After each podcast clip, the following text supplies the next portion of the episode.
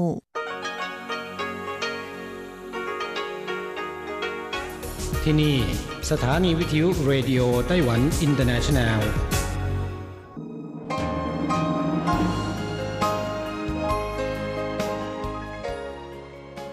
กลับมาฟังขณะนี้ท่านกำลังอยู่กับรายการภาคภาษาไทย Radio Taiwan International หรือ RTI ออกกระจายเสียงจากกรุงไทเปไต้หวันสาธารณรัฐจีน เป็นประจำทุกวันนะครับ นอกจากรับฟังทางเครื่องรับวิทยุได้แล้ว ยังสามารถรับฟังรายการผ่านระบบออนไลน์ได้ที่ thai.rti.org.tw หรือที่ RTI Fanpage นะครับ ขอเชิญติดตามรับฟังรายการของเราได้ ตั้งแต่บัดนี้เป็นต้นไป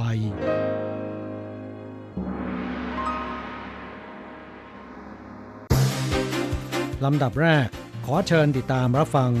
ข่าวประจำวัน สวัสดีครับ คุณผู้ฟังที่เคารพ ข่าววันศุกร์ที่ 5 มีนาคม พุทธศักราช 2564 รายงานโดยผมแสงชัย กิตติภูมิวงหัวข้อข่าวที่น่าสนใจมีดังนี้ รัฐมนตรีกระทรวงต่างประเทศไต้หวันเข้าร่วมประชุมพันธมิตรรัฐสภาข้ามประเทศ โจไบเดนแถลงทิศทางยุทธศาสตร์ความมั่นคงแห่งชาติ นายกรัฐมนตรีชี้ว่าไต้หวันได้รับการยอมรับจากสหรัฐ คาดว่าไต้หวันจะเริ่มผลิตวัคซีนโควิด -19 ปริมาณมากตั้งแต่กรกฎาคม ต่อไปเป็นรายละเอียดของข่าวครับ โอเจียงอันโฆษกกระทรวงการต่างประเทศของไต้หวันแถลงข่าวในวันที่ 5 อูเจาเซีย รัฐมนตรีว่าการกระทรวงต่างประเทศ เข้าร่วมการประชุมวิดีโอคอนเฟอเรนซ์ กับกลุ่มพันธมิตรรัฐสภา ข้ามประเทศรับมือจีน หรือว่า IPAC ได้รับการต้อนรับอย่างอบอุ่น มีการหารือในหลายประเด็น รัฐมนตรีกระทรวงต่างประเทศของไต้หวันยังได้ตอบข้อซักถามเกี่ยวกับจีน ระงับการนำเข้าสับปะรดจากไต้หวัน และได้แนะนำสับปะรดคุณภาพดีของไต้หวันในที่ประชุมด้วยโอเจียงอันชี้ว่า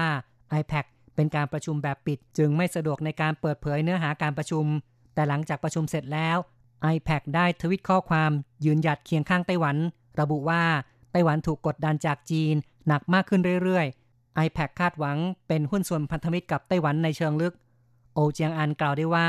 IPAC ประกอบด้วย อังกฤษสหรัฐ แคนาดา เบลเยียม เช็กเยอรมนี เดนมาร์ก ฝรั่งเศส ไอร์แลนด์ อิตาลี ลิทัวเนีย ฮอลแลนด์ นอร์เวย์ สวีเดน สวิต ญี่ปุ่น ออสเตรเลีย นิวซีแลนด์ และยูกันดา รวม 19 ประเทศ และรัฐสภายุโรป ในเดือนพฤศจิกายนปี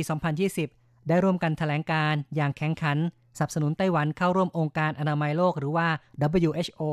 โอเจียงอันกล่าวว่าในบรรดาสมาชิก 20 เขตประเทศ มีประธานร่วม 2 คน และมีสมาชิกรัฐสภาข้ามพักการเมืองกว่า 200 คน ร่วมประชุม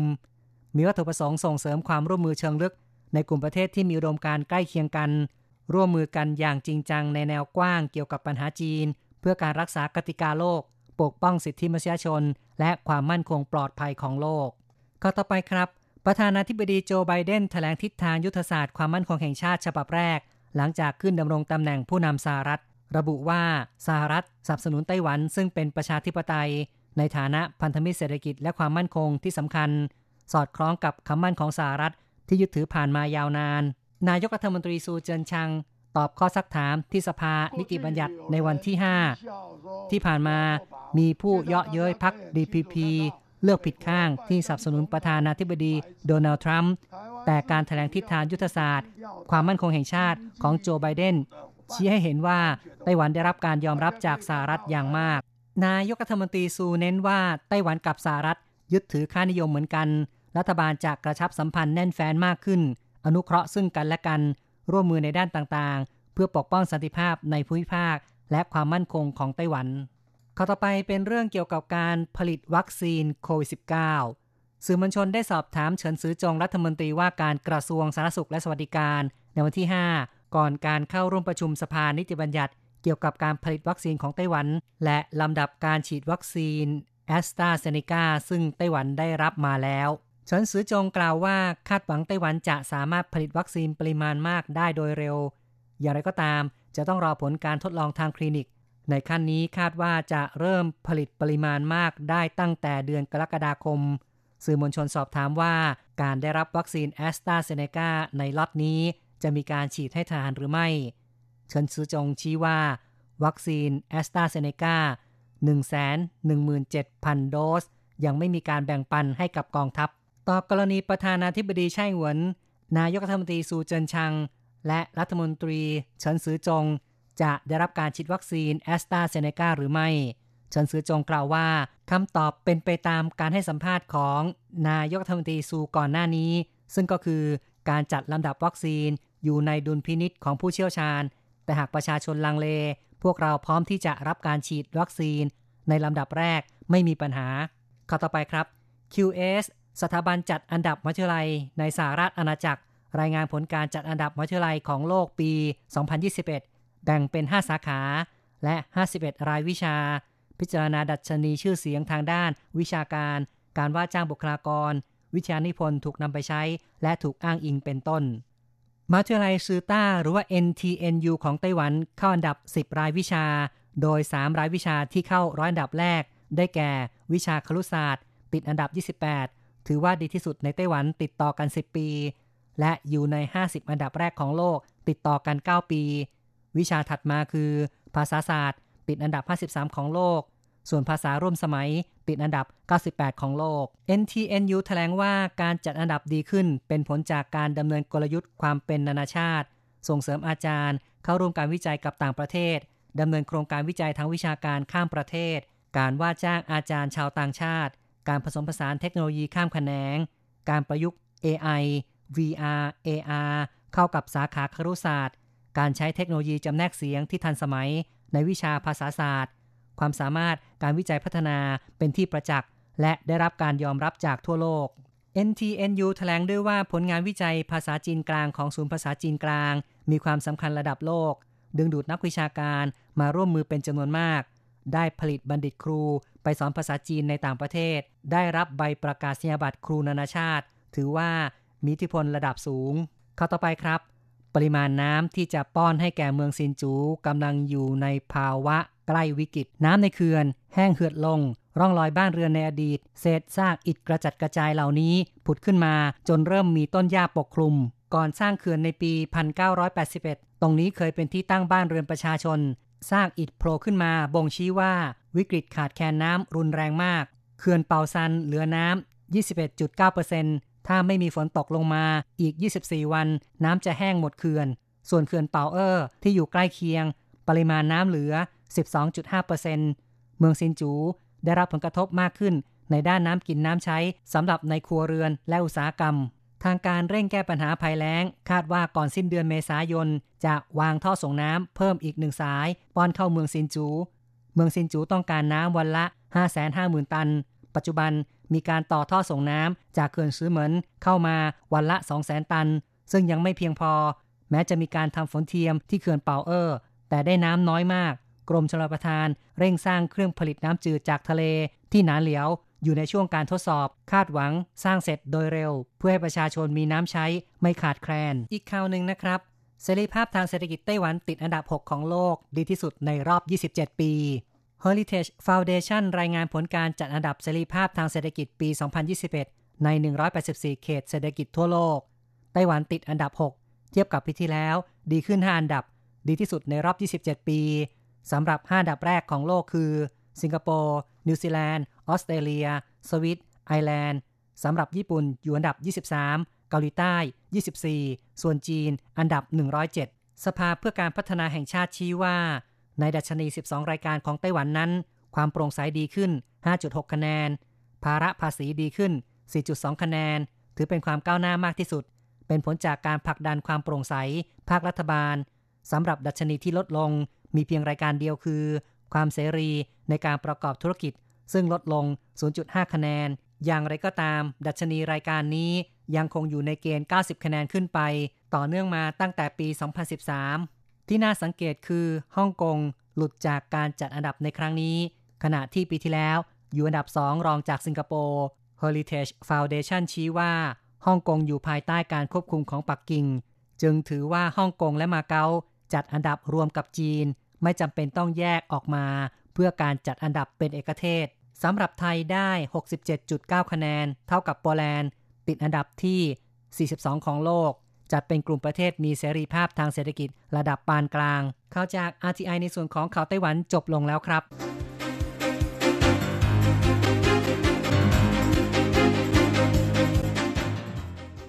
สวัสดีค่ะ คุณผู้ฟัง RTI ที่เคารพทุกท่านขอต้อนรับเข้าสู่ช่วงของข่าวต่างประเทศและข่าวประเทศไทยกับดิฉันมณพรชัยวุฒิมีรายละเอียดของข่าวที่น่าสนใจดังนี้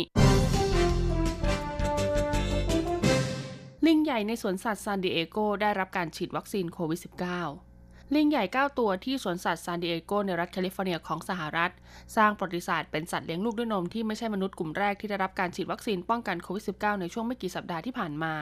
เจ้าหน้าที่สวนสัตว์ซานดิเอโกกล่าวว่า ลิงใหญ่ 9 ตัวในสวนสัตว์ซานดิเอโกได้แก่ลิงอุรังอุตัง 4 ตัว ลิงชิมแปนซีแคระ 5 ตัว ได้รับการฉีดวัคซีนทดลอง 2 โดส ที่พัฒนาขึ้นเพื่อฉีดให้แก่สุนัขและแมว โดยลิงกลุ่มดังกล่าวไม่แสดงอาการไม่พึงประสงค์จากการใช้ยาและมีสุขภาพแข็งแรงดีคาเรนลิงอุรังอุตังสุมาตราเพศเมียอายุ 28 ปี เป็นหนึ่งในลิงใหญ่ 9 ตัวที่ได้รับการฉีดวัคซีนดังกล่าว และเคยตกเป็นข่าวโด่งดังบนหนังสือพิมพ์ เพราะเป็นลิงตัวแรกที่เคยเข้ารับการผ่าตัดหัวใจแบบเปิดในปีพุทธศักราช 2537 ทั้งนี้เจ้าหน้าที่สวนสัตว์ได้ฉีดวัคซีนให้แก่ลิงใหญ่กลุ่มดังกล่าว เนื่องจากวิตกกังวลเกี่ยวกับสุขภาพของลิง หลังพบฝูงลิงกอริลลา 8 ตัวติดเชื้อโควิด -19 ในเดือนมกราคมที่ผ่านมา ซึ่งถือเป็นครั้งแรกที่พบการแพร่ระบาดโควิด -19 ในลิงอย่างไรก็ดี เจ้าหน้าที่ไม่ได้ฉีดวัคซีนป้องกันโควิด -19 ให้แก่ลิงกอริลลากลุ่มดังกล่าว เพราะสัตวแพทย์ระบุว่าระบบภูมิคุ้มกันของพวกมัน สามารถสร้างแอนติบอดีเพื่อต้านเชื้อโควิด -19 ได้ ขณะเดียวกันหัวหน้าฝ่ายอนุรักษ์และสัตว์ป่าของสมาพันธ์สัตว์ป่าแห่งซานดิเอโกเผยว่า วัคซีนป้องกันโควิด -19 ที่ฉีดให้แก่กลุ่มลิงใหญ่ได้รับการพัฒนาโดยโซเอทิสบริษัทเวชภัณฑ์ยาสัตว์รายใหญ่ของสหรัฐ แม้วัคซีนดังกล่าวยังไม่มีการทดสอบในลิง แต่การใช้วัคซีนข้ามสายพันธุ์ไม่ใช่เรื่องแปลก นอกจากนี้ลิงที่สวนสัตว์ซานดิเอโกก็ได้รับการฉีดวัคซีนป้องกันโรคไข้หวัดใหญ่และโรคหัดของมนุษย์อยู่แล้ว สถาบันการเงินสิงคโปร์สังเกตความเคลื่อนไหวทางการเงินในเมียนมา สำนักงานการเงินแห่งสิงคโปร์หรือ MAS ซึ่งคือธนาคารกลางของสิงคโปร์กล่าวในจดหมายเวียนในวันที่ 25 กุมภาพันธ์ เตือนบรรดาคณะหัวหน้าผู้บริหารของสถาบันการเงินต่างๆ ในสิงคโปร์ถึงความจำเป็นที่จะต้องเฝ้าจับตามองลูกค้ารายสำคัญด้วยความระมัดระวัง และใช้มาตรการลดความเสี่ยงที่เหมาะสมสำหรับสถานการณ์ที่มีความเสี่ยงสูงคำเตือนดังกล่าวมีขึ้นนะคะ ในระหว่างที่มีการเดินขบวนประท้วงครั้งใหญ่ติดต่อกันในเมียนมาหลังจากกองทัพก่อรัฐประหารยึดอำนาจจากรัฐบาลพลเรือน สิงคโปร์เป็นประเทศที่มีความใกล้ชิดกับเมียนมาและเป็นหนึ่งในประเทศที่มีนักลงทุนมากๆในเมียนมา MAS ยังขอให้สถาบันการเงินต่างๆ คอยติดตามสถานการณ์ในเมียนมาซึ่งมีการเปลี่ยนแปลงอย่างรวดเร็วตลอดเวลา ซึ่งรวมถึงการใช้มาตรการคว่ำบาตรเมียนมาจากประเทศต่างๆ ด้วย MAS กล่าวว่าสถานการณ์ในเมียนมาอาจทำให้เกิดการฟอกเงินเพิ่มมากขึ้น รวมไปถึงการสนับสนุนการเงินให้แก่ผู้นิยมลัทธิก่อการร้าย และอาชญากรรมทางการเงินในรูปแบบอื่นๆ MAS ยังเตือนว่าสถาบันการเงินต่างๆ ควรรายงานหากพบการทำธุรกรรมทางการเงินที่น่าสงสัยทันที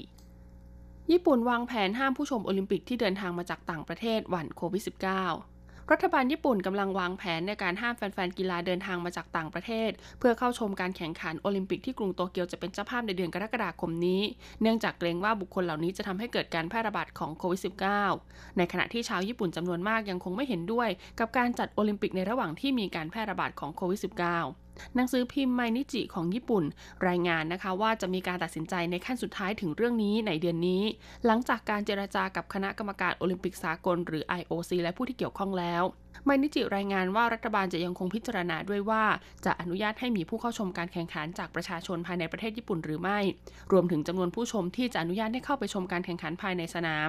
รายงานเรื่องนี้มีขึ้นในขณะที่คณะกรรมการ จัดการแข่งขันโตเกียวโอลิมปิก มีกำหนดจะประชุมในวันนี้กับเจ้าหน้าที่ IOC คณะกรรมการพาราลิมปิกระหว่างประเทศและรัฐบาลท้องถิ่นของโตเกียวและรัฐบาลกลาง คำถามว่าจะอนุญาตให้มีผู้เข้าชมในสนามหรือไม่ จะเป็นประเด็นหลักในการหาหรือวันนี้ และคณะกรรมการจัดการแข่งขันโตเกียวโอลิมปิกกล่าวก่อนหน้านี้ว่า จะตัดสินใจเรื่องนี้ภายในเดือนมีนาคม หนังสือพิมพ์โยมิอุริของญี่ปุ่นสำรวจความคิดเห็นของชาวญี่ปุ่น เกี่ยวกับการแข่งขันกีฬาโอลิมปิก ซึ่งผลการสำรวจแสดงให้เห็นว่าชาวญี่ปุ่นส่วนใหญ่ สนใจการแข่งขันกีฬาโอลิมปิก แต่ร้อยละ 58 กล่าวว่าพวกเขาไม่อยากให้จัดการแข่งขันในปีนี้ เพราะหวั่นเกรงเรื่องการแพร่ระบาดของโควิด -19 การแข่งขันโอลิมปิกที่กรุงโตเกียวจะเป็นเจ้าภาพเลื่อนมาจากปีที่แล้วเนื่องจากการแพร่ระบาดของโควิด -19 และมีกำหนดจะเริ่มจัดขึ้นอีกครั้งในวันที่ 13 กรกฎาคมนี้ ต่อไปเป็นข่าวจากประเทศไทยค่ะกกตเปิดตัว Civic Education เพิ่มช่องทางสื่อสารสร้างความเข้าใจวิถีประชาธิปไตย สำนักงานคณะกรรมการการเลือกตั้งหรือกกตจัดกิจกรรมเปิดตัวแอปพลิเคชัน Civic Education บนโทรศัพท์เคลื่อนที่สมาร์ทโฟน เป็นโครงการพัฒนานวัตกรรมสื่อสาร และให้บริการข่าวสาร ด้านการขับเคลื่อนวิถีประชาธิปไตยอันมีพระมหากษัตริย์ทรงเป็นประมุข โดยมีนายปกรณ์มหรรณพนายฐิติเชฏฐ์นุชนาฏกกตพลตำรวจเอกจรุงวิทย์ภุมมาเลขาธิการกกตเข้าร่วมกิจกรรม นายประกรณ์กล่าวว่าเป็นแนวคิดนำเทคโนโลยีมาใช้สร้างสรรค์นวัตกรรมใหม่ พัฒนาเครื่องมือ เพิ่มช่องทางการสร้างความรู้ความเข้าใจแก่ประชาชนผ่านสื่อสารสนเทศ เพื่อให้ได้รับข้อมูลข่าวสารและสาระความรู้อย่างถูกต้องรวดเร็ว และต่อเนื่องจากสื่อความรู้ที่อยู่บนแอปดังกล่าวนายประกรณ์กล่าวว่าสามารถนำข้อมูลไปถ่ายทอดต่อกลุ่มเป้าหมายที่มีความหลากหลาย เช่น คู่มือโรงเรียน คู่มือวิทยากร คู่มือศูนย์ส่งเสริมพัฒนาประชาธิปไตย หรือใช้เป็นสื่อความรู้สำหรับอบรมแก่กลุ่มเป้าหมายต่างๆ ด้วย โดยเชิญชวนให้วิทยากรจากหน่วยงานภาคเครือข่าย ผู้มีสิทธิเลือกตั้งประชาชนและผู้สนใจสามารถดาวน์โหลดติดตั้งได้ ทั้งระบบ iOS และ Android เพื่อนำไปใช้เป็นเครื่องมือสำหรับวิทยากร ทั้งในสถานศึกษา การศึกษานอกระบบ การศึกษาตามอัธยาศัย และคณะกรรมการศูนย์ส่งเสริมพัฒนาประชาธิปไตยในการถ่ายทอดความรู้ความเข้าใจที่ถูกต้อง เกี่ยวกับการปกครองระบอบประชาธิปไตยอันมีพระมหากษัตริย์ทรงเป็นประมุขเป็นการนำความก้าวหน้าของเทคโนโลยีมาประยุกต์ใช้ เพื่อเผยแพร่ประชาสัมพันธ์สื่อและข้อมูลให้ถึงกลุ่มเป้าหมายประชาชนทั่วไป ให้ได้รับข้อมูลข่าวสารและสาระความรู้อย่างถูกต้องต่อเนื่องทันเหตุการณ์ เพิ่มช่องทางการสื่อสารให้สอดคล้องกับสถานการณ์ปัจจุบันชงฉีดวัคซีน 5 จังหวัดท่องเที่ยวดันเปิดประเทศรับวัคซีนพาสปอร์ต นายพิพัฒน์รัชกิจประการรัฐมนตรีว่าการกระทรวงการท่องเที่ยวและกีฬาระบุว่า ได้หารือกับกระทรวงสาธารณสุข เกี่ยวกับการออกมาตรการวัคซีนพาสปอร์ต ซึ่งอยู่ระหว่างติดตามประกาศมาตรการขององค์การอนามัยโลก เพื่อออกมาตรการให้สอดคล้องกับมาตรการของไทย พร้อมประเมินว่าหากในปีพุทธศักราช 2564 ไทยมีวัคซีนพาสปอร์ต หรือแนวทางที่สนับสนุนให้นักท่องเที่ยวเดินทางมาไทยได้สะดวกไม่กักตัว จะทำให้ทั้งปีมีนักท่องเที่ยวต่างชาติ เดินทางมาที่เมืองไทยไม่ต่ำกว่า 5 ล้านคน ส่วนการจัดทำ Area Quarantine หรือการเปิดให้นักท่องเที่ยวต่างชาติเข้ากักตัวที่โรงแรมได้เป็นเวลา 14 วัน โดยแบ่งอยู่ในเฉพาะห้องพัก 3 วันแรก ส่วนอีก 11 วันถัดมาสามารถออกมาใช้ชีวิตนอกห้องพักได้นั้น ในการประชุมศบคชุดใหญ่ครั้งต่อไปจะพิจารณาเรื่องนี้ โดยประเมินว่าชาติแรกที่อาจจะมาพัก Area Quarantine คือรัสเซีย เนื่องจากมีบริษัทนำเที่ยวของรัสเซียแจ้งความประสงค์มาว่า มีความต้องการเที่ยวบินเช่าเหมาลำรัสเซียมาภูเก็ตวันละ 2 เที่ยวเที่ยวบินละ 300-400 คน นอกจากนี้กระทรวงยังได้ทำแผนเสนอขอโควต้าวัคซีนโควิด -19 ไปยังกระทรวงสาธารณสุข โดยในล็อตแรกนี้ขอไป 5 0 0 0 0 0 โดส เพื่อฉีดให้กับผู้ทำงานในโรงแรมและธุรกิจท่องเที่ยวใน 5 จังหวัด คือภูเก็ต สุราษฎร์ธานี ชลบุรี เชียงใหม่ และกระบี่ โดยจะเป็นการนำไปฉีดในกลุ่มโรงแรม ที่ยื่นขอเป็นพื้นที่กักตัว ซึ่งปัจจุบันเป็นโรงแรมที่มี ALQ Alternative Local Quarantine จำนวน 58 แห่ง รวมแล้ว 6,700 ห้องพัก พนักงานโรงแรมกว่า 13,000 คน กระทรวงสาธารณาสุขตั้งเป้าปีพุทธศักราช 2569 คนไทยที่อายุ 19 ปีขึ้นไปสูงชะลูดหุ่นดี ดรสาธิตปิตุเดชะรัฐมนตรีช่วยว่าการกระทรวงสาธารณาสุขถแถลงข่าวเกณฑ์อ้างอิงการเจริญเติบโตของเด็กอายุ 6-19 ปีชุดใหม่ว่า กระทรวงสาธารณาสุขโดยกรมอนามัยร่วมกับกระทรวงศึกษาธิการกระทรวงมหาดไทย และภาคีเครือข่ายร่วมพัฒนาเกณฑ์อ้างอิงการเจริญเติบโตของเด็กอายุ 6-19 ปีชุดใหม่ เพื่อใช้ส่งเสริมการเจริญเติบโตของเด็ก ตั้งเป้าหมายปีพุทธศักราช 2569 ความสูงของคนไทยอายุ 19 ปี ผู้ชาย 175 เซนติเมตรผู้หญิง 162 เซนติเมตรสร้างบรรทัดฐานในการมีสุขภาพดีแข็งแรงเป็นเลิศให้กับเด็กไทย นายแพทย์สุวรรณชัย วัฒนายิ่งเจริญชัยอธิบดีกรมอนามัยกล่าวว่า ที่ผ่านมายังใช้เกณฑ์อ้างอิงการเจริญเติบโตของเด็กปีพุทธศักราช 2538ทำให้วิเคราะห์สภาพปัญหาต่ำกว่าความเป็นจริง โดยพบเด็กสูงตามเกณฑ์มากเกินจริง เด็กเตี้ยน้อยกว่าความเป็นจริง ขณะที่เด็กอ้วนมากเกินจริง ในปีพุทธศักราช 2558 คณะกรรมการพัฒนาเกณฑ์อ้างอิงการเจริญเติบโตของเด็ก จึงมีมติให้จัดทำเกณฑ์อ้างอิงชุดใหม่ เพื่อส่งเสริมการเจริญเติบโต และประเมินขนาดปัญหาได้อย่างเหมาะสมกับภาวะโภชนาการในประประเทศไทย ทั้งนี้สำนักโภชนาการด้วยร่วมมือกับศูนย์อนามัย สถาบันพัฒนาสุขภาวะเขตเมือง และสำนักงานสาธารณสุข 16 จังหวัด เป็นตัวแทนประเทศในการเก็บข้อมูลน้ำหนักส่วนสูงและรอบเอว เด็กอายุ 4 ปี 6 เดือนถึง 19 ปีจำนวน 46,587 คน ระหว่างปีพุทธศักราช 2558 ถึงพุทธศักราช 2562 จากสถานศึกษาตั้งแต่ระดับอนุบาล ประถม มัธยม ถึงอุดมศึกษาของรัฐและเอกชน เพื่อเป็นข้อมูลในการจัดทำเกณฑ์อ้างอิงการเจริญเติบโตของเด็กอายุ 6-19 ปีชุดใหม่และส่งข้อมูลชุดดังกล่าวให้ภาคีเครือข่ายที่ดูแลสุขภาพเด็กไทย จนนำมาสู่การร่วมกำหนดเป็นเป้าหมายส่วนสูงเฉลี่ย คนไทยอายุ 19 ปีในปีพุทธศักราช 2569 ผู้ชายสูง 175 เซนติเมตร ผู้หญิงสูง 162 เซนติเมตร และเป้าหมายท้าทายอีก 15 ปีข้างหน้า ผู้ชายจะต้องสูง 180 เซนติเมตร ผู้หญิงสูง 170 เซนติเมตร ทั้งนี้ข้อมูลในช่วง 2-3 ปีที่ผ่านมา ส่วนสูงโดยเฉลี่ยของชายไทยอายุ 19 ปีอยู่ที่ระหว่าง 170 กว่าเซนติเมตร ผู้หญิง 157 เซนติเมตร ต่อไปเป็นการรายงานอัตราแลกเปลี่ยนประจำวันศุกร์ที่ 5 มีนาคม พุทธศักราช 2564 อ้างอิงจากธนาคารกรุงเทพสาขาไทเปค่ะ โอนเงิน 10,000 บาทใช้เงินเหรียญไต้หวัน 9,390 เหรียญ แลกซื้อเงินสด 10,000 บาทใช้เงินเหรียญไต้หวัน 9,730 เหรียญสำหรับการแลกซื้อเงินดอลลาร์สหรัฐ 1 ดอลลาร์สหรัฐใช้เงินเหรียญไต้หวัน 28.150 เหรียญ จบการรายงานข่าว สวัสดีค่ะ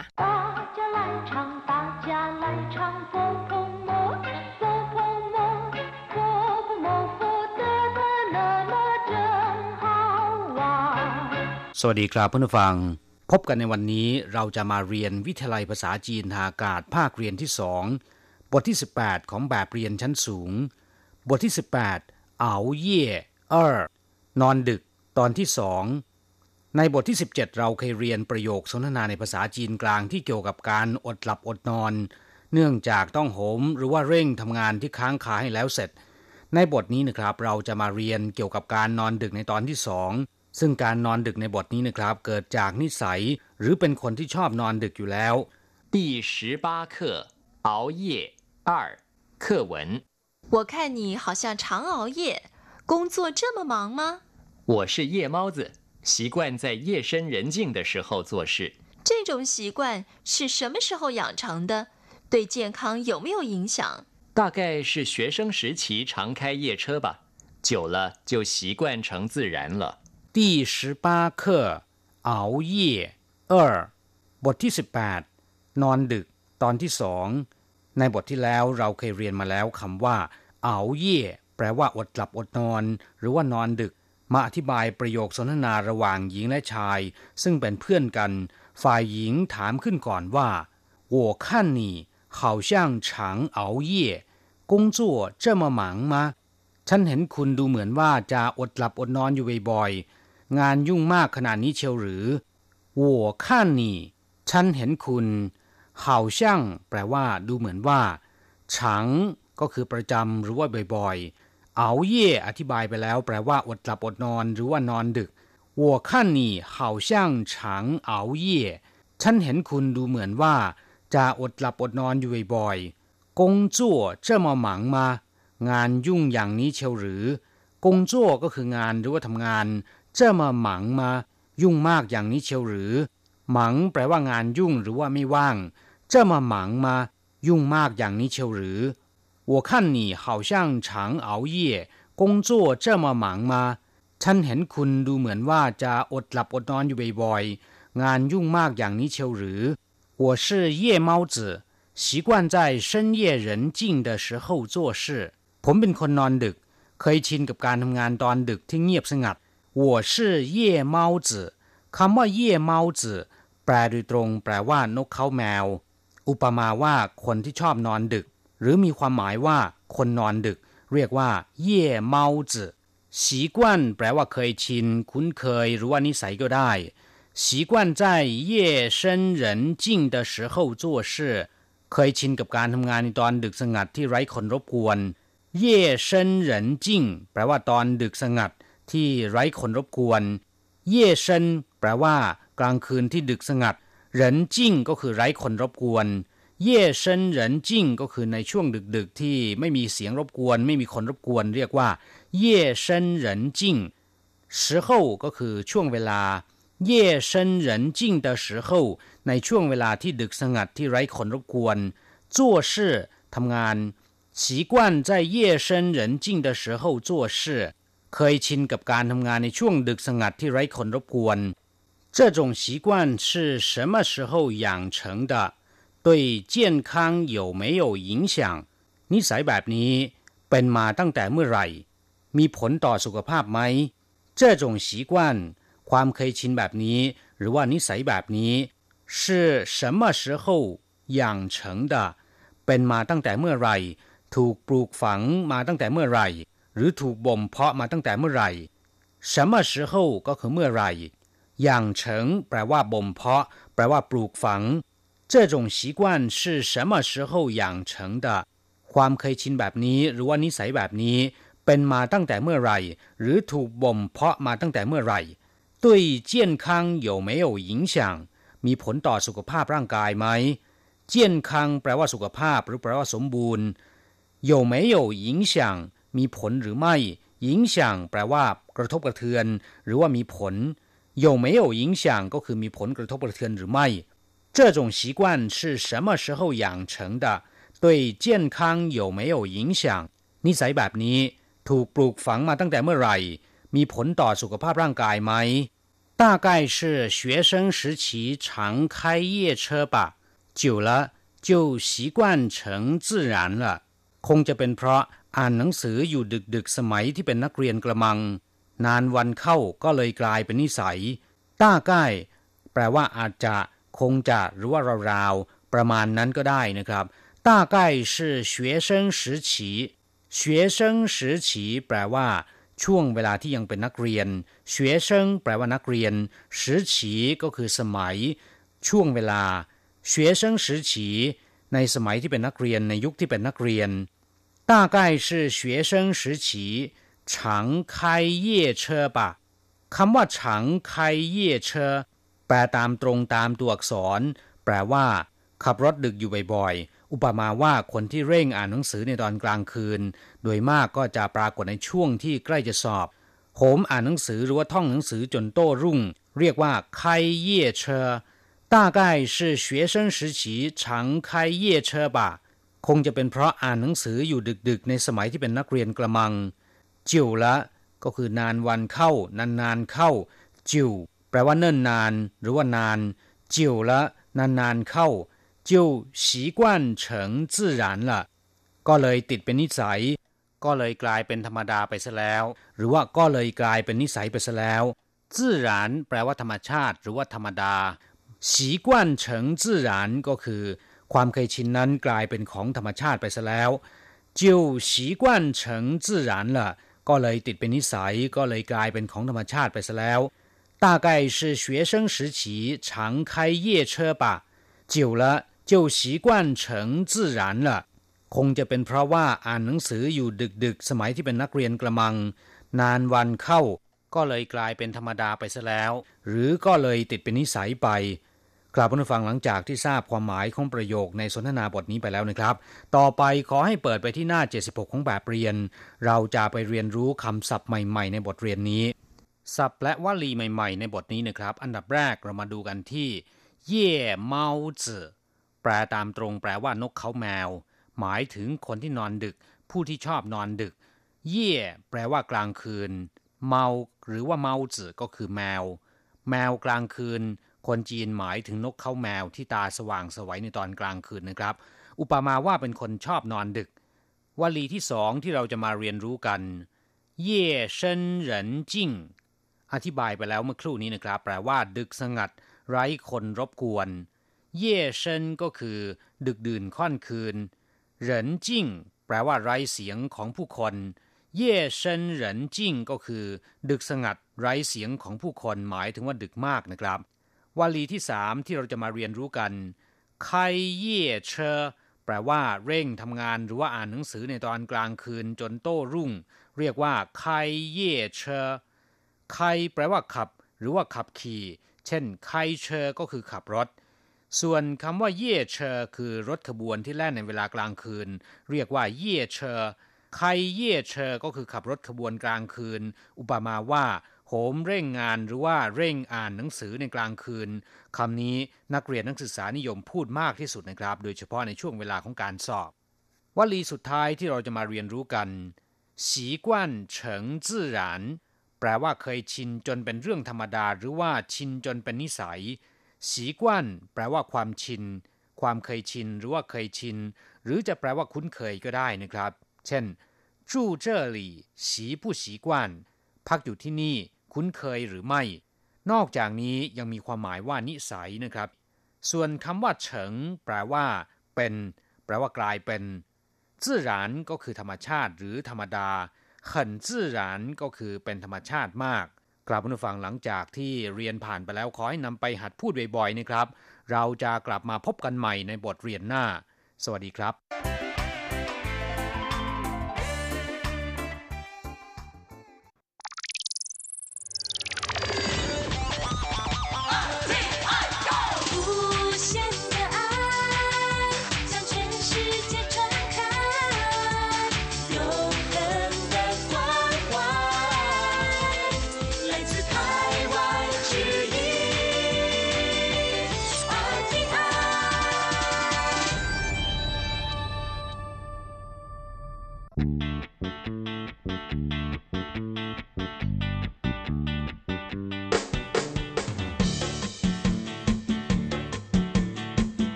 ครับผู้ฟังขณะนี้ท่านกำลังอยู่กับรายการภาคภาษาไทย RTI เอเชียสัมพันธ์นะครับ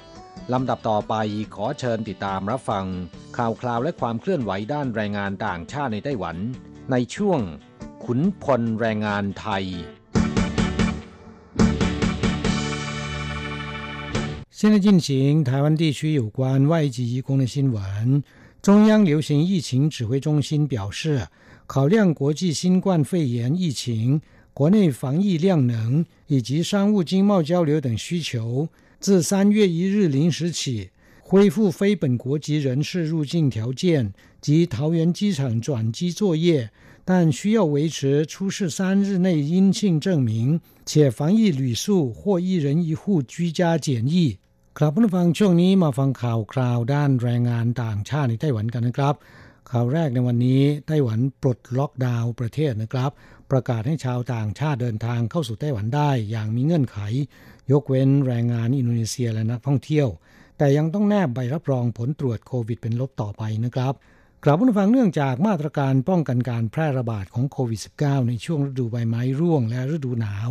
ซึ่งประกาศใช้มาตั้งแต่ 1 ธันวาคมปีที่แล้วนะครับ ครบกำหนดในวันที่ 28 กุมภาพันธ์ปีนี้ เมื่อวันที่ 24 กุมภาพันธ์นะครับ ศูนย์บัญชาการควบคุมโรคของไต้หวันประกาศว่า ตั้งแต่วันที่หนึ่งมีนาคมนี้เป็นต้นไป อนุญาตให้ชาวต่างชาติเดินทางเข้าสู่ไต้หวันได้อย่างมีเงื่อนไข โดยยังไม่เปิดให้นักท่องเที่ยวและการเยือนทั่วไปเดินทางเข้าไต้หวันได้นะครับ อนุญาตให้ชาวต่างชาติเปลี่ยนเครื่องที่ท่าอากาศยานในไต้หวัน เพื่อเดินทางต่อไปยังประเทศอื่นได้ แต่จำกัดต้องภายในเวลา 8 ชั่วโมง ส่วนแรงงานอินโดนีเซีย เนื่องจากต้องหารือกับหน่วยงานที่เกี่ยวข้องต่อไป จึงยังไม่ยกเลิกคำสั่งระงับการเดินทางชั่วคราวนะครับ นายเฉินซือจงผู้อำนวยการศูนย์บัญชาการควบคุมโรคกล่าวว่า ตั้งแต่หนึ่งมีนาคมนี้เป็นต้นไป ชาวต่างชาติที่สอดคล้องกับคุณสมบัติดังต่อไปนี้ สามารถเดินทางเข้าสู่ไต้หวันได้ ได้แก่ชาวต่างชาติที่มีบัตร ARC ส่วนชาวต่างชาติที่ไม่มีบัตร ARC ยกเว้นการเดินทางมาท่องเที่ยวและการเยือนทั่วไป สามารถขอวีซ่าเข้าเมืองจากสำนักงงานตัวแทนของไต้หวันประจำประเทศต้นทางได้ รวมถึงนักศึกษาต่างชาติที่ได้รับอนุญาตจากกระทรวงสาธารณการ เจ้าหน้าที่การแพทย์ต่างชาติที่ได้รับอนุญาตจากกระทรวงสาธารณาสุขและสวัสดิการ ส่วนแรงงานต่างชาติสามารถเดินทางเข้าไต้หวันได้ตามเดิม ยกเว้นแรงงานอินโดนีเซียนะครับ ที่ถูกระงับเดินทางชั่วคราว ยังไม่สามารถเข้าไต้หวันได้ จนกว่าจะได้รับอนุญาตจากหน่วยงานที่เกี่ยวข้องนะครับอย่างไรก็ตามเนื่องจากสถานการณ์โควิด -19 ของทั่วโลก ยังคงรุนแรงต่อไป และในไต้หวันยังตรวจพบผู้เดินทางเข้าประเทศติดเชื้อโควิด เพื่อป้องกันความเสี่ยงของการแพร่ระบาดในชุมชน และหลีกเลี่ยงระบบการแพทย์ต้องแบกรับภาระหนักเกินไป จึงขยายมาตรการป้องกันการแพร่ระบาดของโควิด -19 ในช่วงฤดูใบไม้ร่วง และฤดูหนาว ซึ่งประกาศใช้มาตั้งแต่ 1 ธันวาคมปีที่แล้ว ถึงวันที่ 28 กุมภาพันธ์นี้บางรายการต่อไปนะครับ ได้แก่ผู้เดินทางเข้าไต้หวันไม่ว่าจะชาติใดก็ตาม รวมแรงงานต่างชาตินะครับ ยังจะต้องมีใบรับรองผลตรวจโควิด -19 เป็นลบ จากสถานพยาบาลที่ได้รับการรับรองจากประเทศต้นทางนะครับ และใบรับรองดังกล่าวจะต้องตรวจภายในเวลา 3 วันทำการก่อนการเดินทาง กรณีที่ใบรับรองไม่ตรงตามความเป็นจริง ปฏิเสธ หลีกเลี่ยงหรือขัดขวางมาตรการป้องกันโรค จะถูกลงโทษปรับ 10,000 ถึง 150,000 เหรียญไต้หวัน นอกจากนี้ยังจะถูกดำเนินคดีฐานปลอมแปลงเอกสารด้วยนะครับและเมื่อเดินทางเข้าสู่ไต้หวันแล้ว จะต้องกักตัว 14 วันในห้องพัก ห้องละหนึ่งคน ซึ่งต้องมีห้องน้ำภายในตัว มีการติดตั้งอุปกรณ์ฆ่าเชื้อและระบบควบคุมการเข้าออกห้อง แต่หลังจากกักตัวครบ 14 วันแล้วนะครับนายจ้างและบริษัทจ้างงานจะต้องจัดหารถรับส่งแรงงานต่างชาติ เดินทางไปรับการตรวจโควิด -19 ฟรีณโรงพยาบาลตามที่ศูนย์บัญชาการควบคุมโรคเจาะจง และจากนั้นต้องสังเกตอาการตนเองเป็นเวลา 7 วัน ณสถานที่ทำงานหรือสถานที่อื่นที่บริษัทจ้างงานจัดไว้ให้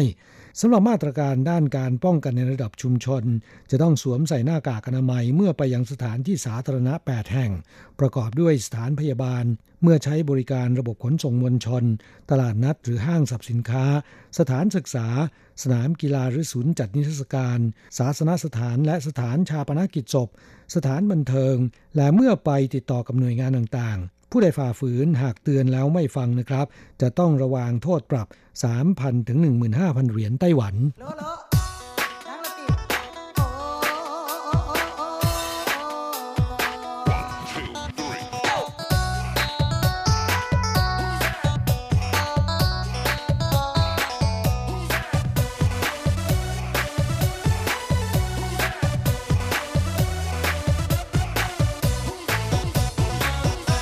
ไปมาฟังข่าวคราวที่กองอนามัยไถหนาน ปรับหนักนายจ้างสั่งแรงงานฟิลิปปินส์5คนเข้ารับการฝึกอบรมระหว่างสังเกตอาการ 7 วัน และหนึ่งในนั้นพบติดเชื้อโควิดนะครับ เมื่อวันที่ 22 กุมภาพันธ์ที่ผ่านมานี้ ศูนย์บัญชาการควบคุมโรคของไต้หวันประกาศตรวจพบผู้ติดเชื้อโควิด -19 เพิ่มขึ้นหนึ่งราย เป็นแรงงานฟิลิปปินส์นะครับ ซึ่งเดินทางเข้าสู่ไต้หวันเมื่อวันที่ 3 กุมภาพันธ์ พร้อมกับเพื่อนชาติเดียวกันอีก 4 คน โดยมีใบรับรองผลตรวจโควิดเป็นลบก่อนการเดินทาง 3 วัน แต่หลังกักตัวครบ 14 วันแล้ว เมื่อวันที่ 18 กุมภาพันธ์ที่ผ่านมานะครับ ในจ้างได้จัดให้ไปตรวจโควิด จากนั้นแทนที่จะให้แรงงานทั้ง 5 เข้ารับการสังเกตอาการ 7 วัน วันรุ่งขึ้นในจ้างกลับสั่งให้เข้ารับการฝึกอบรม เมื่อผลการตรวจออกมาพบว่าหนึ่งในจำนวนนี้ติดเชื้อโควิด สร้างความผวาไปทั่วนะครับ อย่างไรก็ดีเจ้าหน้าที่กองอนามัยได้แจ้งผลให้ในายจ้างทราบ และสั่งยุติการอบรมในวันเดียวกัน จากนั้นส่งตัวแรงงานฟิลิปปินส์ไปรักษาที่โรงพยาบาล และทำการกักตัวผู้ใกล้ชิดกับแรงงานที่ติดเชื้อคนดังกล่าว พร้อมทั้งพ่นยาฆ่าเชื้ออาคารอบรมดังกล่าวทั้งหลัง ต่อกรณีข้างต้นกองอนามัยนครไถหนานกล่าวว่าในจ้างรายนี้ถูกปรับ 15,000 เหรียญไต้หวัน ฐานฝ่าฝืนมาตรการป้องกันโรค และกล่าวว่าช่วงสังเกตอาการตนเอง 7 วัน หลังจากกักตัวครบ 14 วันแล้วนะครับ แม้นโอกาสแพร่เชื้อลดน้อยลง แต่ใช่ว่าความเสี่ยงจะหมดไปเสียเลยทีเดียว จึงต้องหลีกเลี่ยงไปยังสถานที่สาธารณะ หลีกเลี่ยงโดยสารระบบขนส่งมวลชนและการรวมกลุ่ม รวมทั้งต้องสวมใส่หน้ากากอนามัยและเว้นระยะห่างทางสังคมนะครับ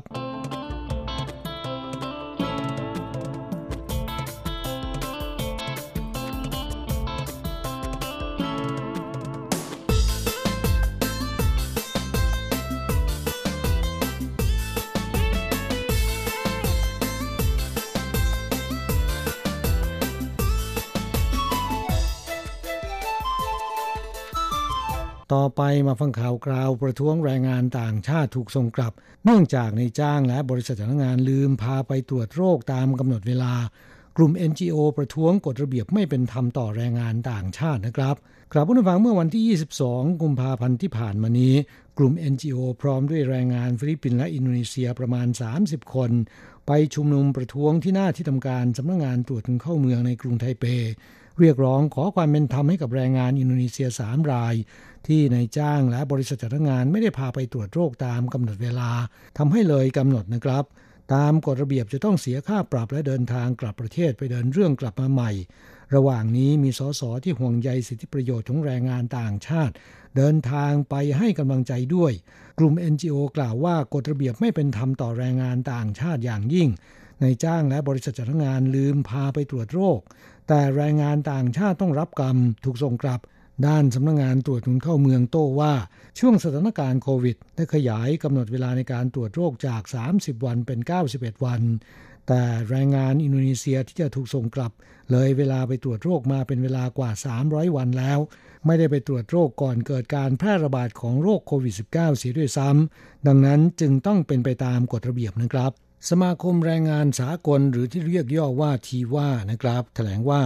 ได้รับเรื่องร้องทุกข์จากแรงงานอินโดนีเซียที่ได้รับความเดือดร้อนจากการตรวจโรคเลยกำหนดทำให้ไม่สามารถต่ออายุบัตรถิ่นที่อยู่หรือ ARC ได้จำนวน 3 ราย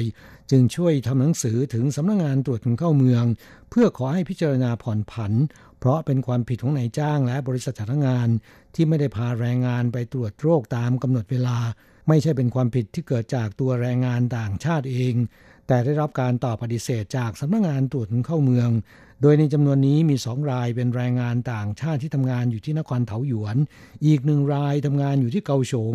บัตร ARC ของทั้งสามรายหมดอายุ เนื่องจากความไม่ใส่ใจของนายจ้างและบริษัทจ้างงาน ไม่ได้พาไปตรวจโรคตามกำหนดเวลา เป็นเหตุให้ไม่สามารถต่ออายุบัตร ARC กลายเป็นอยู่เลยกำหนดนะครับแต่สำนักงงานตรวจเข้าเมืองดูแต่วันหมดอายุ ไม่ได้ถามว่าเกิดจากสาเหตุอะไร ให้แรงงานต่างชาติทั้งสามรายต้องเดินทางกลับประเทศไปทำเรื่องมาใหม่ โดยให้เหตุผลว่าบัตร ARC หมดอายุนานเกินไปนะครับ สมาคมแรงงานสากลไต้หวันกล่าวว่า แรงงานต่างชาติที่เดินทางมาทำงานที่ไต้หวัน นับแต่วันที่เดินทางมาถึงไม่มีใครแจ้งให้พวกเขาทราบถึงข้อมูลในบัตร ARC ว่ามีอะไรบ้างและการจะให้แรงงานต่างชาติ โดยเฉพาะผู้อนุบาลลางานเพื่อไปทำเรื่องต่ออายุบัตร ARC เป็นเรื่องที่เป็นไปได้ยาก พวกเขาทำงานอย่างขยันขันแข็งไม่มีความผิดใด ๆ แต่ต้องถูกส่งกลับ เพราะความไม่ใส่ใจของนายจ้างและบริษัทจ้างงาน นี่ไม่เพียงแต่คุกคามสิทธิประโยชน์ด้านการทำงานของแรงงานต่างชาติเท่านั้น ยังทำให้นายจ้างที่ต้องการความช่วยเหลือจากแรงงานต่างชาติเหล่านี้ ได้รับความเสียหายด้วย ทางด้านสำนักงงานตรวจคนเข้าเมืองกล่าวว่า เดิมแรงงานต่างชาติต้องรับการตรวจโรคภายใน 30 วัน ก่อนหรือหลังทำงานครบเดือนที่ 6 18 แล้วก็เดือนที่ 30 แต่เนื่องจากผลกระทบจากสถานการณ์โควิด ตั้งแต่เดือนมีนาคมเป็นต้นมานะครับ ได้ขยายเวลาให้เป็น 91 วัน แต่ว่าแรงงานอินโดนีเซียทั้ง 3 ราย เลยกำหนดเวลาตรวจโรคกว่า 300 วัน ในจำนวนนี้มี 2 คนไม่ได้ตรวจตั้งแต่ก่อนเกิดการระบาดของโรคโควิดเสียด้วยซ้ำ เป็นเหตุให้ไม่สามารถอนุญาตต่อบัตร ARC ได้และแรงงานทั้ง 3 ได้เรียกร้องค่าเสียหายจากในจ้างและบริษัทจ้างงาน ที่ทำให้ตนไม่สามารถทำงานต่อไปได้ โดยขณะนี้อยู่ระหว่างไกลเกลี่ยของกองแรงงานท้องที่สำนักงงานตรวจคนเข้าเมืองเน้นว่าตัวแรงงานต่างชาติเองก็ต้องใส่ใจในสิทธิประโยชน์ของตนบ้าง เพราะเมื่อเกิดปัญหาขึ้นแล้ว ตนเองจะได้รับความเสียหาย แต่สำนักงงานตรวจเข้าเมืองในฐานะหน่วยงานของรัฐ ต้องปฏิบัติตามกฎหมายไม่สามารถจะยกเว้นให้ใครได้นะครับ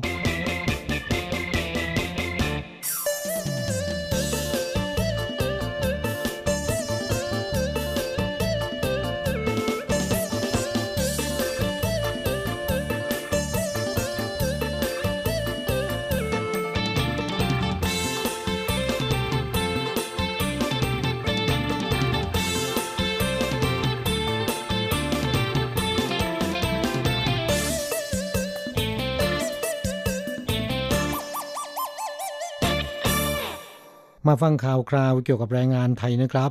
แรงงานไทยเมา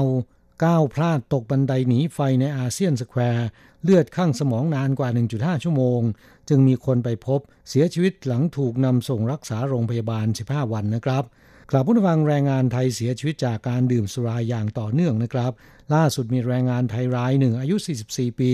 มาจากจังหวัดขอนแก่น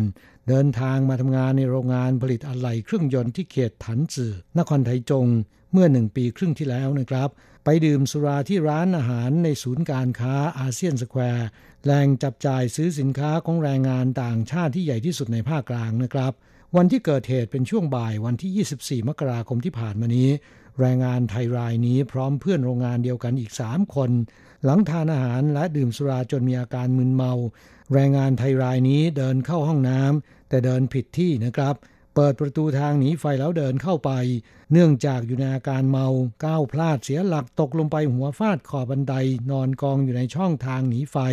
โดยไม่มีใครรู้เป็นเวลานาน 1.5 ชั่วโมง จึงมีคนไปพบเห็นนะครับและแจ้งความ แต่ขณะนั้นแรงงานไทยรายนี้ เนื่องจากเลือดข้างในสมองเป็นเวลานาน สลบไม่ได้สติเจ้าหน้าที่ช่วยนำส่งรักษาที่โรงพยาบาล แพทย์พยายามกู้ชีวิตอยู่หลายวัน จนกระทั่งวันที่ 9 กุมภาพันธ์ที่ผ่านมานี้ เสียชีวิตลงที่โรงพยาบาลนะครับ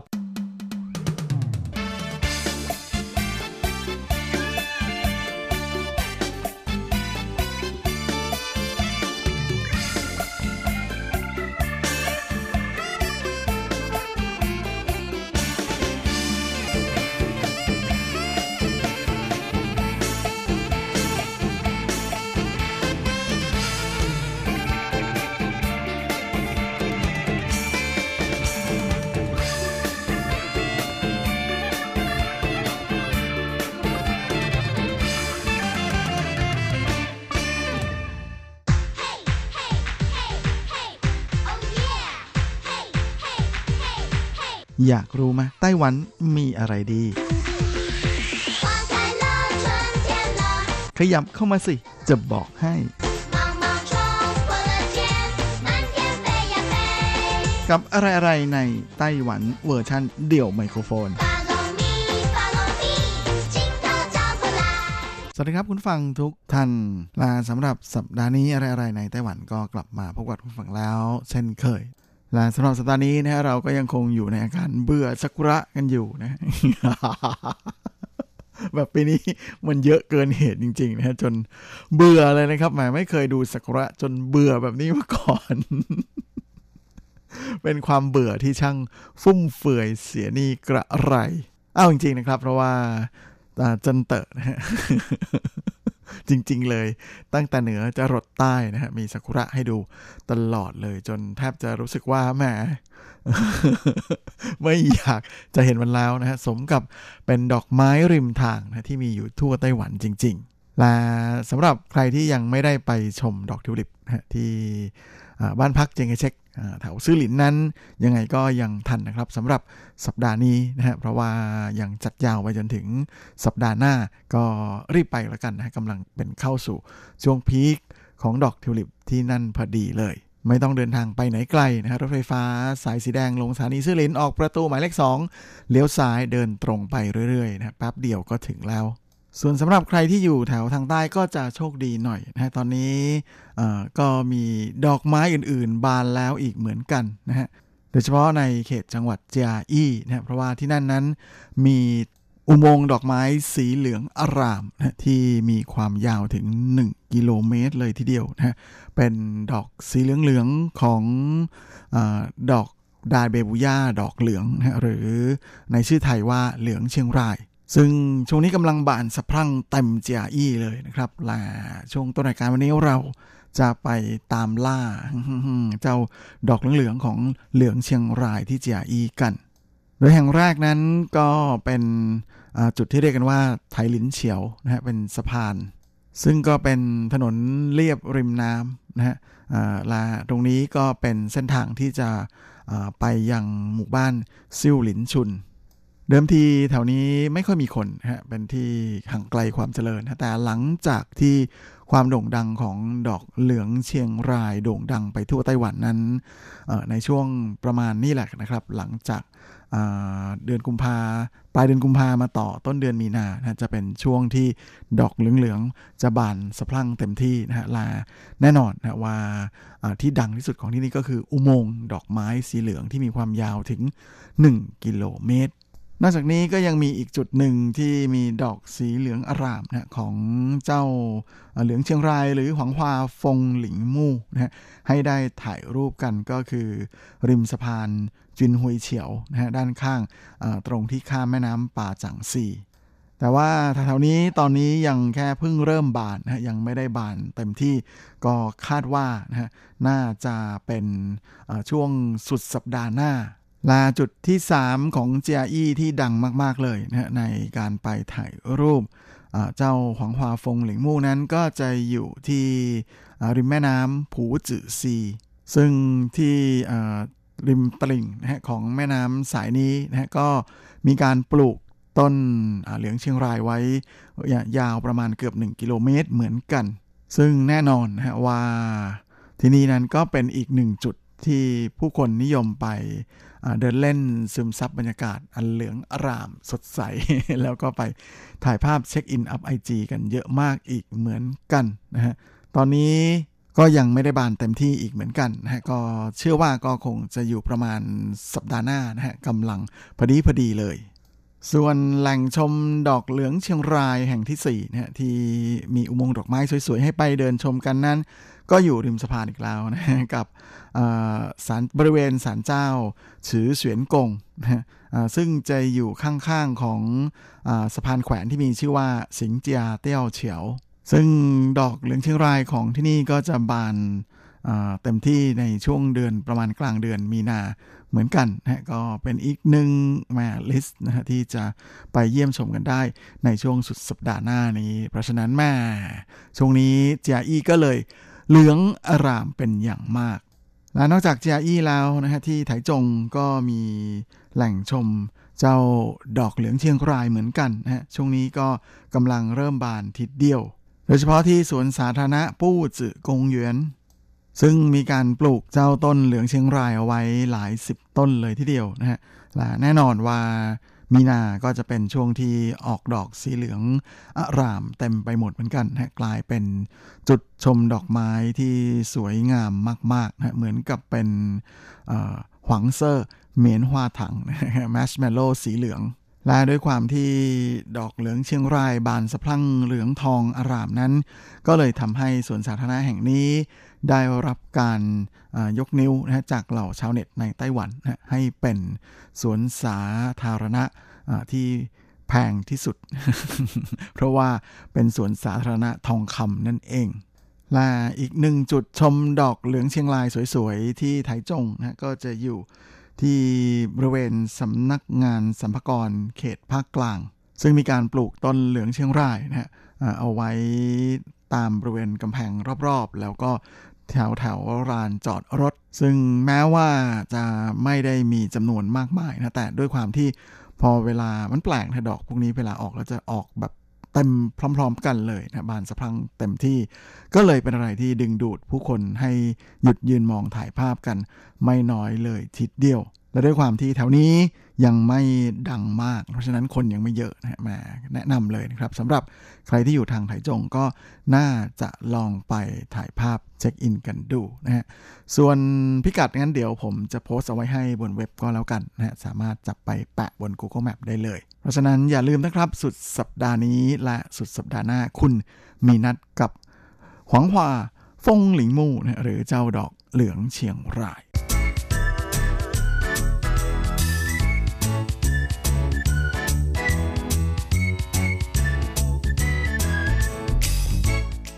และสำหรับในช่วงของทิระพาไปเที่ยวสัปดาห์นี้นะฮะแม้เราก็ยังคงอยู่ต่อกับทริปที่ไทยนานนะสัปดาห์ที่แล้ว พาคุณฟังไปเที่ยวแถวแถว ป้อมโบราณอันผิงหรืออันผิงกูเป่ากันไปแล้วนะครับ สัปดาห์นี้ก็เลยจะพาคุณฟังมาเดินเล่นรอบๆ นอกนะบริเวณของ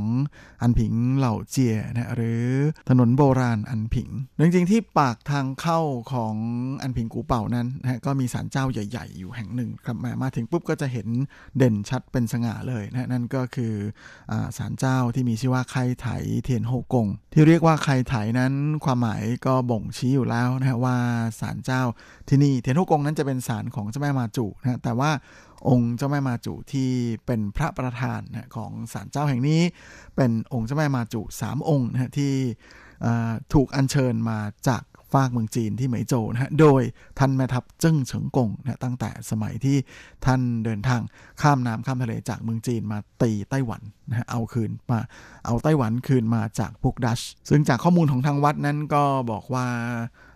ตอนนี้องค์เจ้าแม่มาจูทั้ง 3 องค์นะฮะตามมาเออมาแล้วก็สั่นมานะก็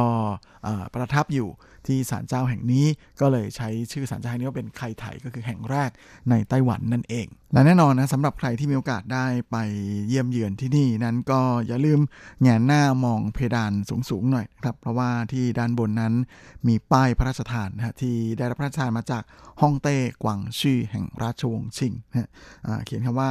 อีเทียนถงกง ซึ่งเป็นป้ายเก่าแก่ที่มีอายุมายาวนานตั้งแต่ปี 1875 นะฮะก็การที่ได้รับป้ายพระราชทานจากฮ่องเต้นั้นก็เป็นการแสดงให้เห็นถึงความสำคัญของศาลเจ้าแห่งนี้ ว่าได้รับการยกย่องให้อยู่ในระดับของวัดหลวงแห่งหนึ่งเลยทีเดียว และแน่นอนฮะว่าที่นี่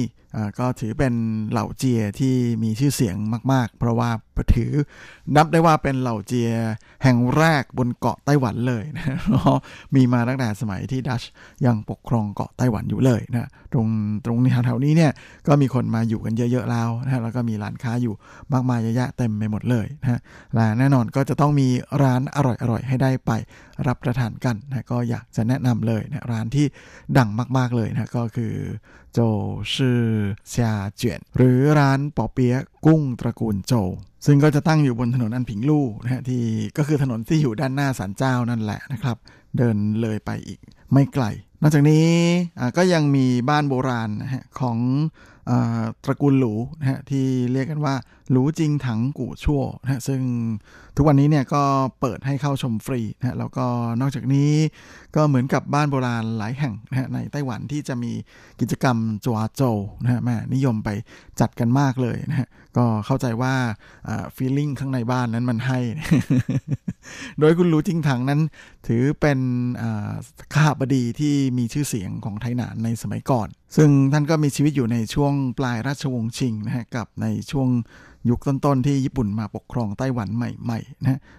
ด้วยความที่ประสบความสำเร็จในการทำการค้านะได้รับการยกย่อง ให้เป็นเศรษฐีอันดับหนึ่งในแถบอันผิง ซึ่งบ้านแห่งนี้นะฮะเดิมทีก็สร้างขึ้นตั้งแต่ปี 1898 ช่วงนั้นนะฮะเป็นบ้านโบราณในแบบจีนที่มี 3 ตอนนะเรียกกันว่าซันลั่วตาชั่วแล้วก็ เป็นบ้านแบบจีนที่ผสมแบบตะวันตกด้วยนะก็เลยเป็นอะไรที่มีความพิเศษอยู่ที่เดียวนะโดยปัจจุบันนั้นทางเทศบาลนครไทยนานะก็ได้ทำการซ่อมแซมนะให้กลับมาอยู่สภาพดีแล้วก็เปิดให้เข้าชมได้นะทุกวันนี้ก็มีบริษัทนะที่มา รับสัมปทานไปดูแลนะพร้อมกับเปิดให้มีการจัดกิจกรรมนู่นนี่นะละแน่นอนนะว่ากิจกรรมที่ฮิตที่สุดเลยหนึ่งในนั้นก็คือการไปจวดโจของเด็กที่อายุครบขวบหนึ่งนั่นเอง นอกจากนี้แล้วที่อันผิงเหล่าเจียด้านหลังนะตรงนั้นเนี่ยก็ยังมีบ้านของข้าบดีเก่าแก่ของไทหนานอีกท่านหนึ่งนะฮะมีชื่อว่าหวังจีสือ ซึ่งบ้านแห่งนี้ถ้าเดินไปก็จะรู้เลยนะ เพราะเป็นบ้านแบบสไตล์ตะวันตกโบราณโบราณนะฮะเรียกกันว่าเป็นหวังจีสื่อหยางใจนะฮะโดยหวังจีสื่อนั้นเป็นเศรษฐีใจบุญนะฮะใจบุญสุนทานมาก ใครมาขอความช่วยเหลือก็มักจะให้ความช่วยเหลืออย่างเต็มที่นะก็เลยได้รับการเคารพนับถือเป็นอย่างมากนะฮะโดยชื่อของท่านที่เรียกว่าจีสื่อนั้นก็หมายถึงขี้ไก่นะจริง ๆ นะครับ ไม่ได้พูดเล่นตัวหนังสือจีน ที่เขียนจีคือ ไก่นะแล้วก็ตัวสื่อนั่นหมายถึงมูลนะฮะหรือขี้นั่นเองนะที่เป็นเช่นนั้นก็เป็นเพราะว่าในสมัยก่อนเนี่ยด้วยความที่คนโบราณเชื่อว่านะฮะถ้าตั้งชื่อเพราะๆแล้วเนี่ยเด็กจะเสียชีวิตได้ง่ายหรืออะไรไม่รู้นะประมาณอย่างนี้แหละครับก็เลยมานิยม ตั้งชื่อให้น่าเกลียดน่าเกลียดเข้าไว้นะฮะแหมผีจะได้ไม่มาเอาไป โดยตัวบ้านที่เราเห็นนั้นก็สร้างขึ้นตั้งแต่ปี 1937นะถือเป็นโบราณสถานแห่งหนึ่งนะฮะในแถบอันผิง โดยเป็นอาคาร 2 ชั้นนะฮะแหมการที่ในสมัยนั้น สามารถสร้างอาคาร 2 ชั้นได้นี่ก็ไม่ธรรมดาแล้วนะถือเป็นอาคารที่สูงที่สุดเลยในแถวนั้นนะฮะ ไม่นับอันผิงกูเป่านะครับถือเป็นบ้านคนแล้วกัน ที่สูงที่สุดเลยนะถ้าเป็นสมัยนี้ก็คงจะบอกว่าอยู่ใน 101อะไรประมาณนี้ของแถบอันผิงแล้วถ้าคุณฟังไปเดินเที่ยวแถวนั้นเนี่ยก็จะเห็นถึงความแปลกๆของก้อนหินที่ปูพื้นถนนบ้างนะฮะเอามาทำเป็นขั้นบันไดหน้าบ้านของบ้านหลาย ๆ แห่ง หินเหล่านั้นต่างก็มีประวัติศาสตร์ความเป็นมา เพราะว่าเป็นหินที่ใช้ในการวางในอับเฉาเรือนะเพื่อที่จะถ่วงเรือให้มีน้ำหนัก ที่เขาเรียกกันว่ายาชังสือนะซึ่งเราก็จะพบเห็นได้ทั่วไปเลยนะในแถบอันผิงและนอกจากนี้ความใจบุญของท่านหวังจีสือนั้นก็ทำให้มีมีคนนะไปตั้งเทวรูป เล็กๆของท่านไว้ในศาลเจ้าที่อยู่ใกล้ๆกับตัวบ้านนะฮะก็คือที่ศาลเจ้า ซึ่งมีชื่อว่าซีหลงเตี้ยน ถ้าใครมีโอกาสได้เดินเข้าไปข้างในนะที่บริเวณโต๊ะหมู่บูชาด้านหน้านะฮะก่อนด้านหน้านั้นจะมีเหมือนกับเป็นเทวรูปเล็กๆนะฮะนั่งขวายห้างสูบุหรี่อยู่ แล้วก็มีคนไปจุดบุหรี่เส้นไหว้นะเป็นประจำตรงนั้นแหละนะฮะก็คือเทวรูปของหวังจีสื่อ นะฮะและที่ด้านข้างนั้นก็มีม้าม้าอยู่ตัวหนึ่งข้างบนมีมีเหรียญนะฮะวางอยู่นะฮะแหมอันนี้เนี่ยเป็นอะไรที่ฟังแล้วใครได้ยินก็จะขำนะครับเพราะว่าม้าตัวนี้มีชื่อว่าหมาสร้างอยู่เฉียน ถ้าแปลตรงๆตัวก็คือบนหลังม้าเนี่ยมีเหรียญมีเงินนะฮะแต่ว่าถ้าแปลตามสำนวนแล้วนะฮะหมาสร้างอยู่เฉียนก็หมายถึงว่า รวยทันทีทันใด ก็เลยไม่น่าแปลกใจนะที่แม้จะมีคนไปเส้นไหว้กันที่นี่กันไม่น้อยเลยทีเดียวนะถ้ามีโอกาสได้ไปก็อย่าลืมแวะเข้าไปดูกันนะครับและเวลาของรายการสัปดาห์นี้ก็หมดลงอีกแล้ว เดี๋ยวสัปดาห์หน้าเรามาต่อทริปไทยนานกันอีกนะฮะยังมีอะไรให้เมาส์กันอีกเยอะเลยทีเดียว ส่วนสำหรับวันนี้คงจะต้องลากันไปตรงนี้เลย ขอให้คุณฟังทุกท่านโชคดีมีความสุขสุขภาพแข็งแรงกัน